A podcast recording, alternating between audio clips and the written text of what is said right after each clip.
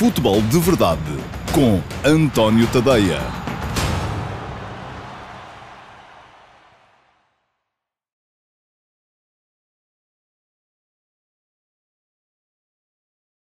Olá, muito bom dia a todos. Eu sou o António Tadeia e sejam bem-vindos ao Futebol de Verdade, sexta-feira, dia vinte e cinco de setembro de dois mil e vinte, última edição uh, desta semana do uh, Futebol de Verdade, uma edição que vai estar muito virada naturalmente para os jogos de ontem, os jogos que uh, permitiram a uh, Sporting e a Rio Ave seguir em frente para o play-off da Liga Europa, mantendo intactas as esperanças de Portugal vir a ter uh, cinco equipas nas competições europeias deste ano, isto se considerarmos, obviamente, que as competições europeias começam no final das fases preliminares. Ora, um, vai ser assim. Para já, uh, o Rio Ave empatou, para quem ainda não sabe, e é estranho que não saibam se estão a ver este espaço, uh, o Rio Ave conseguiu empatar na Turquia com o Besiktas, uh, ganhou depois uh, o direito a passar ao uh, play-off nas grandes penalidades, onde se impôs por quatro a dois, e uh, o Sporting ganhou em casa por um a zero ao Aberdeen, um, ganhando também o direito a seguir para o play-off. No play-off, o Sporting vai receber os austríacos do uh, Lask, uh, equipa perigosa, equipa forte, já mostrou no ano passado, quem, quem se lembra daquele jogo uh, Sporting-Lask em Alvalade, que o Sporting acabou por ganhar, salvo erro, por dois a um, uh, lembra-se que é uma equipa muito forte, terá sido o jogo em que o Sporting teve mais sorte durante toda, toda a época, enquanto o uh, Rio Ave recebe uh, em Vila do Conde o poderoso Milan, um, portanto são dois jogos sem qualquer tipo de garantias e em que eu acho que... Um, se virmos as coisas com realismo, as equipas portuguesas já não vão assumir o papel de favoritas. Mas já lá vou explicar isso lá mais para a frente. Uh, para já, uh, cumpre-me recordar-vos que o Futebol de Verdade vai para o ar um, todos os dias, de segunda à sexta-feira, em todas as minhas redes sociais, ao meio-dia e meia. Podem ver-me em direto no Facebook, no Instagram, no Twitter, no meu canal de YouTube, no meu canal de Dailymotion, no meu site, antonio tadeia ponto com, e podem ainda depois, durante a tarde, um, se quiserem, descarregar o podcast. Enfim, o conteúdo é igual, quem já viu em direto, não devia dizer isto, mas a verdade é esta, quem já viu em direto não precisa naturalmente de ir ouvir o podcast, porque uh, o que lá está é a mesma coisa, só com som, sem imagem. Mas para quem não consegue ver uh, o direto, ou quem não consegue depois uh, uh, ver uma edição que vai ficando uh, gravada sempre no meu site e no meu canal Dailymotion, uh, pode sempre ouvi-la no... Um, no podcast. Ora bem, um, conforme já sabem, podem deixar perguntas nas caixas de comentários, incentivo-vos a que façam isso, uh, perguntas, comentários, uh, aquilo que entenderem, uh, desde que seja dentro do, do, do naturalmente, do devido respeito, um, e uh, algumas delas vão ser aí uh, inseridas durante o direto. Hoje está o Vítor, o Carmo, a auxiliar o João Piecho uh, na coordenação desta, desta emissão, um, eles vão escolhendo as perguntas que vão estando em Em, em direto, uh, e um, algumas eu vou responder no direto, aquelas a que eu não responder no direto ficam guardadas uh, para serem um, submetidas à seleção e poderem ser incluídas no uh, Q and A, o Pergunta e Resposta, que vai para o ar já amanhã. Uh, amanhã, meio-dia e meia, só no meu site e no meu canal Dailymotion, mas com links em todas as minhas redes sociais, para quem quiser uh, ver um, com as respostas às perguntas que foram sendo deixadas por vós durante a semana nas emissões regulares do Futebol de Verdade. Muito bem, vamos a isso, uh, vamos um, à edição de hoje. Uh, meia horinha aqui a falar de futebol e a falar, primeiro que tudo, dos jogos de ontem, uh, do Rio Ave e do uh, Sporting. Ora, começou por jogar o Rio Ave, em Istambul, contra o Besiktas. Não era favorito o Rio Ave, eu disse isso aqui ontem. E a primeira parte uh, veio dar-me alguma razão, porque o Besiktas mandou no jogo durante o primeiro tempo, um, pareceu-me inadequada a forma como o Rio Ave abordou o jogo, e o próprio uh, Augusto Gama no final, um, o treinador adjunto de Mário Silva, chamou a atenção para isso, para o facto da equipa ter tido que corrigir posicionamentos ao intervalo, e de facto foi completamente diferente uh, o Rio Ave que se viu na segunda parte em relação àquele que se tinha visto na primeira. Terá beneficiado também o Rio Ave nessa altura do facto do Besiktas ter ficado de certa forma iludido uh, com aquilo que foi o primeiro tempo. Uh, os turcos achariam com certeza que aquilo mais minuto, menos minuto, o segundo gol apareceria uh, e a eliminatória ficaria imediatamente resolvida. Porquê? porque de facto a primeira parte foi isso que deu a, que deu a entender. Um, o Rio Ave repetiu uh, a ideia de jogo que tinha usado na Bósnia contra o Borat, um, com a Piazon e Geraldes uh, ali muitas vezes a atropelarem-se e a retirarem largura à equipa no, corredor, no seu corredor direito.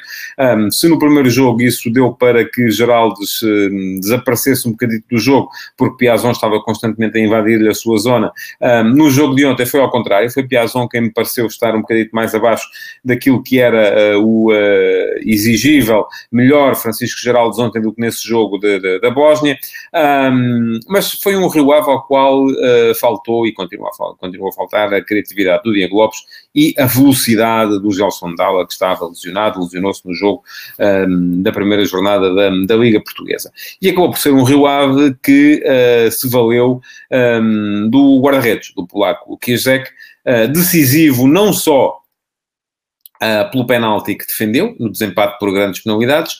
Um, o Luís Medeiros fala-me aqui do ranking e eu já lá vou uh, daqui a bocadinho, uh, quero falar também um bocadinho disso, até porque o ranking este ano tem aqui umas bases uh, ligeiramente diferentes, mas estava a dizer, uh, e um dia destes falarei com um bocadinho mais de detalhe relativamente ao, ao, ao ranking. Bom, uh, ia dizer que este é decisivo não só pelo penalti que defendeu no desempate por grandes penalidades, o Rio Ave ganhou por quatro a dois, converteu todas as suas grandes penalidades, uh, mas uh, uh, viu, uh, além da defesa de Kijek, viu o Wellington um, do Besiktas chutar por cima da barra e, portanto, acabou por ganhar por quatro a dois. Uh, mas foi decisivo também o uh, Kijek, porque na primeira parte ainda fez duas defesas de grande, de grande nível, uma primeira uh, perante Tocuz Dorukan, que desvia a bola para o poste, uh, e uma se, ainda sete minutos depois uh, perante o uh, Yalcin Güven, Um, uh, também a impedir na altura o dois a zero por, por parte do, do Besiktas. Uma primeira parte fraca uh, da equipa do Rio Ave, muito melhor na segunda. Um, é verdade que depois o, o próprio Rio Ave, antes de marcar, ainda teve o Bruno Moreira, teve uma bola também na barra, uh, mas uh, mesmo depois do gol do Bruno Moreira, ele já surgiu a cinco minutos do fim, um, o uh, Bernard Mensah uh, acertou também no poste e, portanto, o Rio Ave podia, inclusive, não ter sequer chegado ao prolongamento e muito menos às grandes penalidades. Mas nessa altura já era o Rio Ave quem me parecia a melhor equipa no campo, beneficiando de certa forma uh, daquilo que me pareceu ser o convencimento do Besiktas de que uh, a coisa seria uh, trigo-limo, farinha amparo, conforme se dizia uh, antigamente. Um, veio o Milan, é uh, um Milan sem Ibrahimovic, que uh, aliás teve piada, o Ibrahimovic que uh, testou positivo, uh, não, pergunta-me o Alves, será que temos Zlatan nos arcos? Eu creio que não, creio que ele vai ter que fazer Uh, quarentena, um, portanto, depois de ter testado positivo para a covid dezenove, um, não vai, e eu inclusive vai dizer que o vírus uh, cometeu um grande erro em meter-se com ele, veremos se vai ser o Zlatan que vai acabar com, com, a, com esta coisa do covid dezenove, claro que não, mas uh, teve, teve a sua graça. Um, bom, e o que é que me parece? Pergunta-me o Josias Martins se eu considero o Rio Ave o clube com o projeto mais estável em Portugal nos últimos anos. É um projeto estável, eu não diria o mais estável, mas é um projeto estável. Houve ali um, uns soluços na escolha de treinadores pelo meio, mas uh, regra geral não tem, não tem sido assim. Uh, mas há outros projetos estáveis, o Sporting Club Braga é um projeto também estável, embora também mude muito de, de treinador. Uh, mas uh, estava a dizer, bom, perante o Milan, outro galo cantará. É verdade que o Rio Ave vai jogar em casa, é verdade que o Milan ontem teve muitas dificuldades para ganhar ao Bodo Glimt da, da Noruega, ganhou por três a dois, mas basta, basta olharem para, para o onze um, que foi utilizado pela equipa do Milan para perceberem que, enfim, não tem muito a ver, com certeza, com aquele que vai ser o onze base do Milan nesta época e com certeza também com aquele que vai ser o onze base, que, o onze que o Milan vai colocar a jogar em Vila do Conde contra o Rio Ave. Portanto, mais dificuldades para o Rio Ave nesse, nesse jogo, com certeza.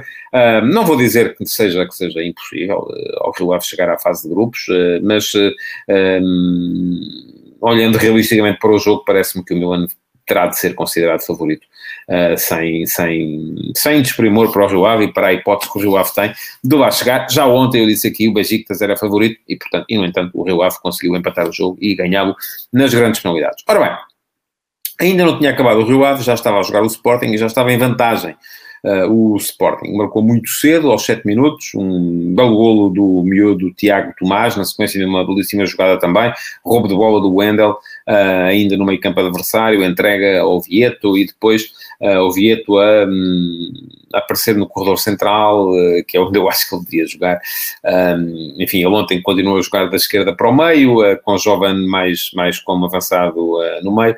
Um, eu acho que isso vai anular um bocadinho o Giovanni e, uh, enfim, mas isso é conversa para, outras, para, outro, para outro dia.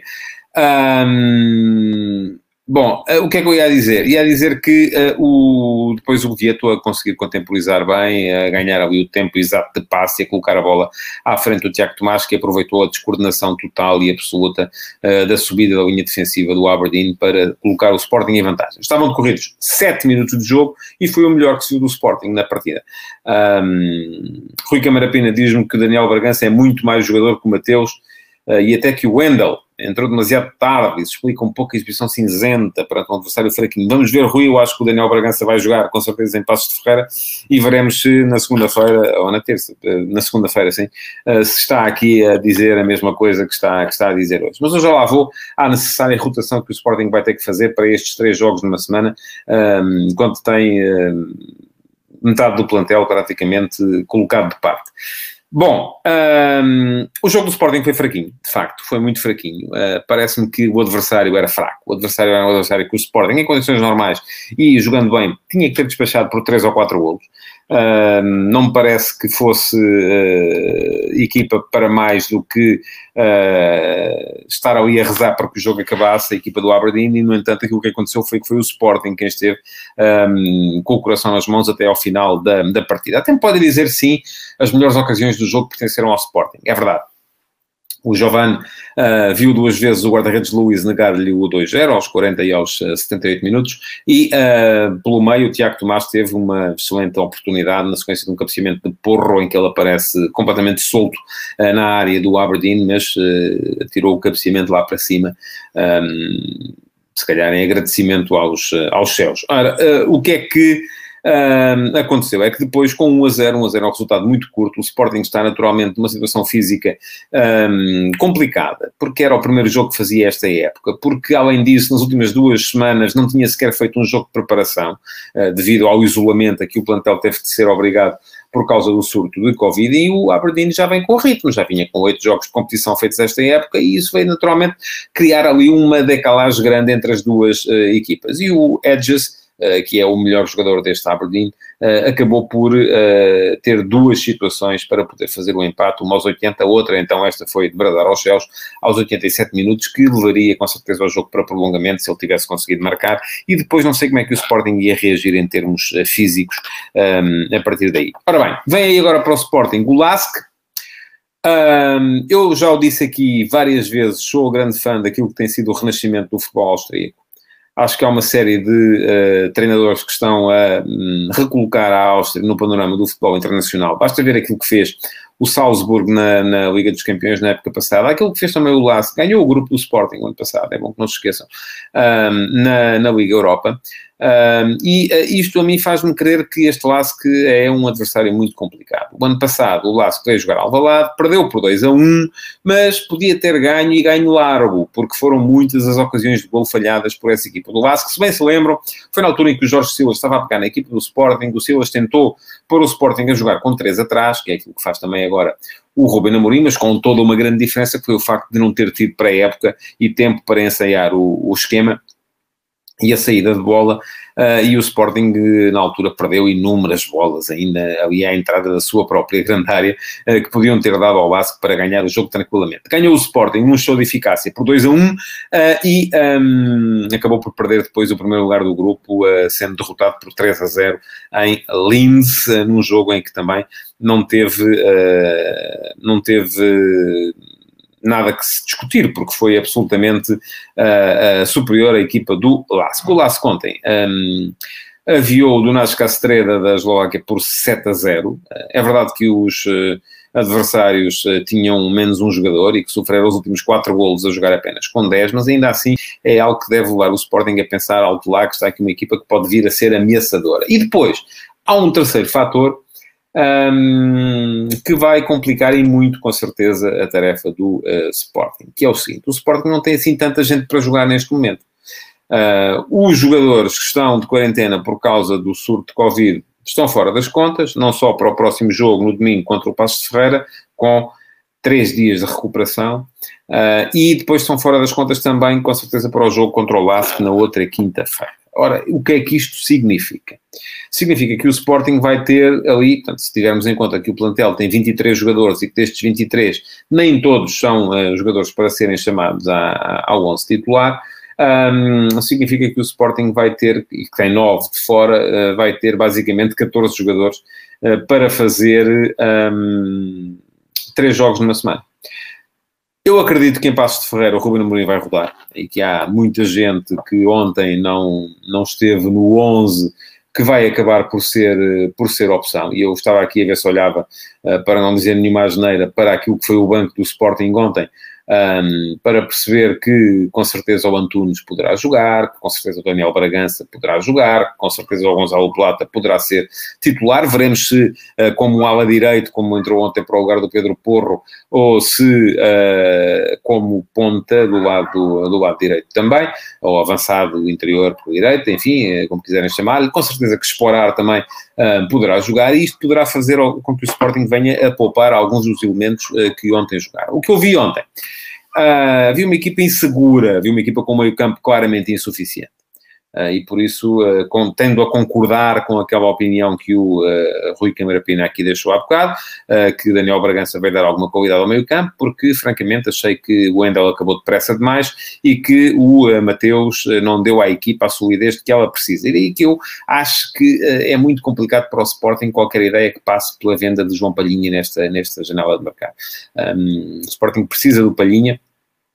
Uh, Dumbiá não está sequer inscrito, Batalha foi emprestado, uh, o Rodrigo Fernandes, enfim, está, com, uh, está também com, com Covid, uh, e portanto, uh, mas também não me parece que seja uma solução melhor do que o Palhinha ou que o Mateus Nunes, uh, e eu acho que o Sporting precisa de facto do Palhinha para aquela, para aquela posição, um, e o mais depressa possível. Depois, fez falta também naturalmente o Pedro Gonçalves, que foi só o melhor jogador do Sporting durante a pré-época, e isso fez também alguma diferença na forma como a equipa não foi capaz de ser uh, uh, concreta uh, e ter qualidade na decisão e na definição quando entrou uh, nos últimos uh, trinta metros. Alguém me perguntava aqui há bocado um, se eu, um, o que é que eu achei do Porro ontem. Achei bem, achei que fez um bom jogo, foi dos melhores ainda assim da equipa do, do Sporting, um, mas aquilo que me parece é que esta equipa vai ter dificuldades, e vai ter dificuldades já uh, com certeza em Paços de Ferreira, onde está uma equipa muito competitiva e que uh, vai tentar imprimir ao jogo um ritmo que o Sporting se calhar não estará em condições de, uh, de aguentar. Pergunta-me João Ferreira se o Joelson vai ter bastantes minutos este ano. Olha, não sei, eu acho que a lógica, a ideia é ele partir mesmo na equipa B. É um miúdo ainda, uh, e há muita gente à frente dele, se formos a ver. Há Tiago Tomás, há Gonzalo Plata, há Giovanna, há Esporá, um, há Vietto, há Pedro Gonçalves, que aparentemente será para jogar ali também uh, na frente. Portanto, há muita gente à frente dele e não será com certeza fácil um, vir a, a, a ter assim tantos, tantos minutos. Um, bom, uh, já disse que o jogo com o Lask vai ser com certeza muito, muito complicado, sobretudo por esta questão da gestão dos minutos e de vermos o que é que o Sporting, o Sporting vai ter que jogar muito mais do que jogou ontem com o Aberdeen uh, para conseguir ganhar ao Lask. Disso tenho a certeza, porque uma sorte como a que teve o ano passado no jogo em casa com o Lask não vai certamente repetir-se. Bom, um, arrumada a Liga Europa, falta, falta falar naquela questão do, do, do ranking, e eu vou ter ainda que aprofundar esta ideia que me surgiu. Mas há aqui uma questão, eu não sei se vocês sabem como é que o ranking funciona. Uh, o ranking da UEFA uh, funciona basicamente uh, com a divisão dos pontos feitos pelas equipas de um determinado país, pelo número de, de equipas que esse país uh, juntou ou teve no início. Portanto, não são as que entram na fase de grupos, são as que entraram no início. Portugal, uh, o seu total de pontos será sempre a dividir por cinco, porque estiveram cinco equipas no início, ainda são as cinco que estão neste momento. De resto, Flóculo Porto, Benfica, Um, Sporting Club Braga, Sporting e Rio Ave. Uh, portanto, será sempre a dividir por cinco. Um, o que é que acontece? Um, falou aqui alguém já uh, na, nas eliminações das duas equipas russas, isso é naturalmente bom uh, para Portugal, porque a Rússia foi o Luís Medeiros, como disse, Dinamo Moscovo e Rostov já eliminados, boas notícias para o nosso ranking, é verdade, não pontuam mais, acabou. Uh, mas há aqui uma questão que é preciso ter em conta também, é que nesta fase preliminar as equipas costumavam ter dois jogos, portanto faziam duas, tinham duas hipóteses de fazer pontos. Se ganhassem os dois jogos, somavam, porque no ranking somam-se dois pontos por vitória, não três, como acontece nas classificações normais, somavam quatro pontos. Uh, neste momento só há um jogo. Uh, na Liga dos Campeões há dois. Portanto, gera-se aqui um, uma sensação de desigualdade uh, que eu ainda vou ter que olhar para isto com um bocadinho mais de atenção. Um, mas creio que se Portugal conseguir fazer passar pelo menos uma das duas equipas que tem uh, neste momento uh, na, no play-off da Liga Europa, tem todas as condições para manter o sexto lugar no ranking e manter as três equipas na Champions por mais um ano. Até porque este ano Portugal ainda vai ter só uma equipa na Champions, onde os pontos são mais difíceis de conquistar, um, e uh, para o ano já vai ter dois, já vai ter duas, uh, eventualmente três. Uh, e aí sim vamos assistir com certeza a uma queda de Portugal e à ascensão da Rússia, porque lá está, a Champions é muito mais difícil uh, conseguir pontos do que é na Liga Europa. Seguindo em frente, um, no, no, no programa de hoje há mais temas para, para, para tratar. Uh, queria falar-vos ainda, naturalmente, das palavras de Carlos Carvalhal. Aliás, escrevi sobre isso hoje de manhã no último passo. Quem quiser dar um saltinho ao antonio tadeia ponto com, no fim do programa, uh, tem lá um texto sobre isso, sobre a competitividade no futebol português. Um, porque o Carlos Carvalhal ontem, para contar a história rapidamente, o que é que ele disse? Disse que há ainda vinte pontos, e ele serviu-se da última, do, da classificação do último campeonato, há ainda vinte pontos entre os dois verdadeiros candidatos ao título, o Futebol Clube Porto e Benfica, e depois os uh, outsiders, Sporting Clube Braga e Sporting. Uh, foram vinte pontos, de facto, na época passada, aliás... Um, o Sporting Clube Braga ficaram, e o Sporting fica, que acabaram com o mesmo número de pontos, acabaram a vinte e dois pontos do Futebol Clube Porto e a dezassete do Benfica, um, portanto, grosso modo são vinte pontos, mas esta não é uma questão uh, que seja uh, sequer nova, há, há dois anos já tinha sido assim, uh, os, o Braga tinha ficado a vinte pontos do, do, do Benfica campeão e a dezoito do Porto segundo classificado, o Sporting tinha estado melhor, a treze e onze pontos respectivamente, mas não é sequer uma questão nova e não é uma questão que seja só nossa. Em Portugal vai havendo uma alternância entre Benfica e Porto na conquista do título, um, em Inglaterra há mais alternância, mas houve uma diferença brutal um, no, no ano passado, uh, o Liverpool uh, acabou a Premier League com dezoito pontos de avanço para o segundo e trinta e três para o terceiro, que foi o Manchester United. Um, em França, onde o campeão crónico é o Paris Saint-Germain, as coisas são iguais. Na Alemanha, onde o campeão crónico é o Bayern, as coisas são iguais. Em Itália, houve um uh, caso raro em que houve mais competitividade no ano passado. Não sei se ficou a dever-se ao facto de Sarri ter sido inábil na gestão da equipa dos Juventus ou ao investimento uh, que o Inter fez e à chegada de António Conte à equipa do Inter. Houve mais equilíbrio na época passada. Veremos como é que vai ser este ano, mas a Juventus também é campeã uh, quase só por entrar em campo. Portanto, aquilo a que estamos a assistir não é um, é um fenómeno contra o qual devemos naturalmente combater, uh, porque queremos campeonatos mais competitivos, porque queremos uh, ter mais emoção na forma de, de disputa dos campeonatos, mas é uma coisa que não é sequer própria do futebol, acontece assim na indústria também, não é? Quer dizer, nós estamos a começar a ver os grandes gigantes do retalho tomarem em conta de tudo aquilo que são a, a, a grande parte do comércio. Um, porquê? Porque é próprio do sistema uh, capitalista em que vivemos. E, enfim, não vou dar aqui uma aula de, de economia política, uh, mas... Uh, uh, é normal que assim aconteça. E quando isto acontece, a verdadeira competitividade, o que é que acontece? Eu vou aqui falar em marcas só para, e espero não me esquecer de ninguém. Ah, vamos falar, por exemplo, na lógica dos hipermercados, um, que acabaram com os supermercados de bairro, não é? Ou, basicamente é muito mais difícil aos supermercados de bairro uh, neste momento conseguirem fazer as suas, ou e os minimercados então ainda muito menos, uh, fazer os seus negócios. O que é que acontece? Temos os grandes, os Continentes, os Lidls, os uh, Intermarchés, os uh, Pingos Doces, uh, não sei se me estou a esquecer de algum, uh, o Auchan, enfim, seja o que for, uh, já estão num campeonato próprio deles lá em cima, não é?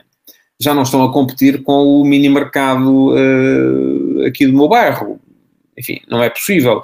E a questão é que no futebol nós continuamos, uh, já temos uma realidade própria daquilo que é, o, que é, que é a grande concentração industrial e económica, mas ainda continuamos a ter uh, campeonatos entre hipermercados e minimercados. E os hipermercados, naturalmente, têm uma, começam a estabelecer uma distância muito grande para os supermercados, que serão, vamos lá, o Sporting Clube Braga e o, e, o, e o Sporting, e uma distância ainda maior para os mini-mercados, que são os outros.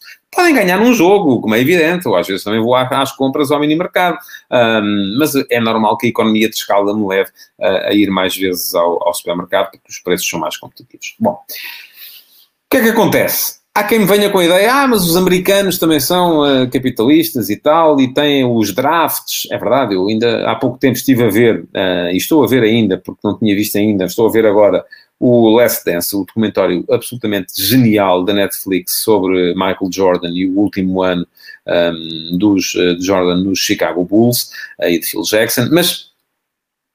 Uh, e, e, de facto, voltei a ser reacordado para essa ideia e a escolha, aquilo conta tudo, a forma como Michael Jordan uh, foi escolhido no draft, porque é que Chicago ficou com ele? Ficou com ele porque era uma das piores equipas da Liga e, portanto, teve direito às primeiras escolhas do draft. O que é que é o draft?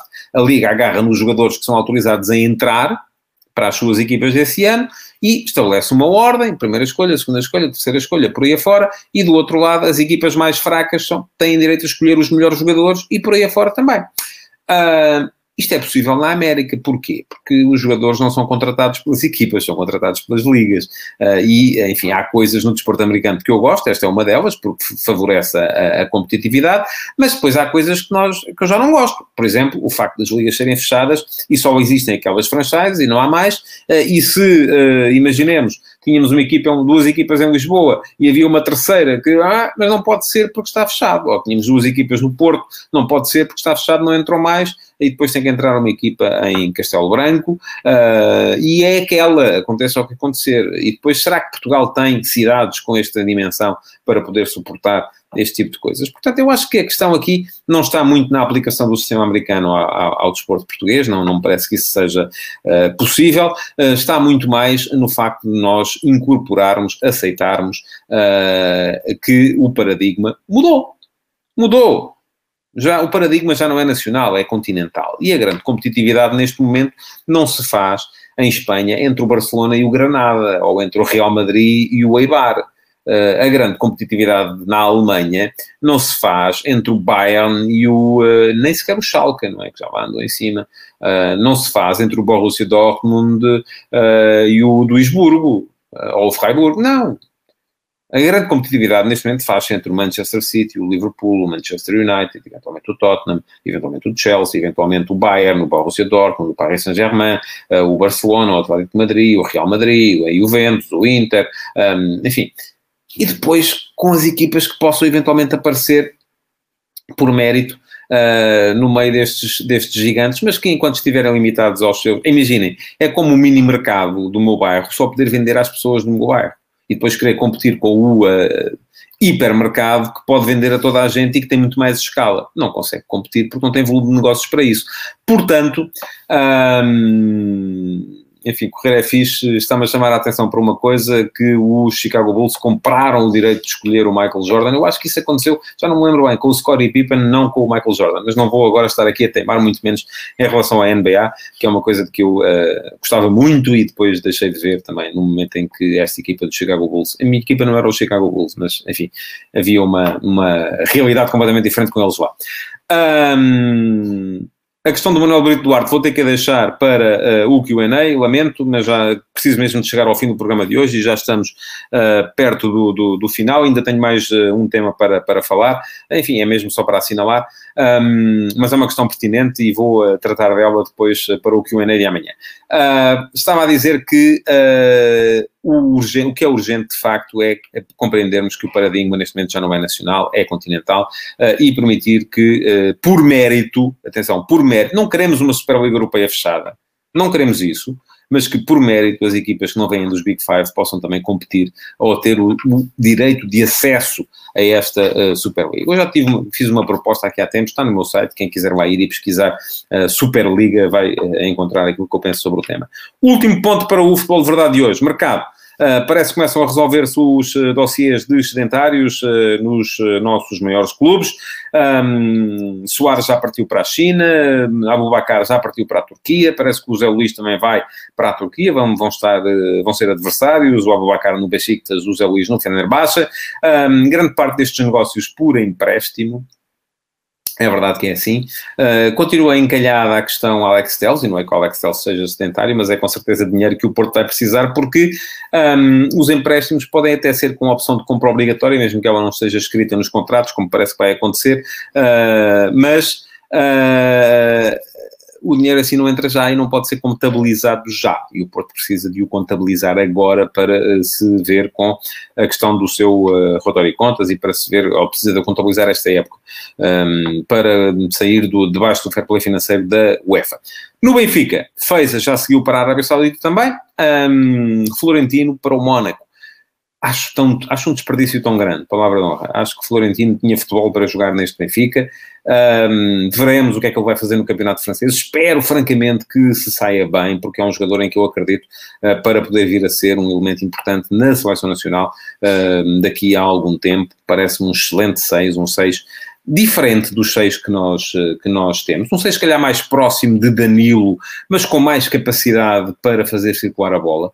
Um, eu acho que ele consegue juntar as melhores coisas de Danilo com as melhores coisas do William Carvalho, um, que são dois jogadores muito diferentes, mas o Florentino é isso, é bom defensivamente como é o Danilo e é bom a fazer circular a bola como é o William, embora com menos risco. Uh, parece-me que ele não assume tanto risco, isso também pode ser bom, mas também pode ser mau.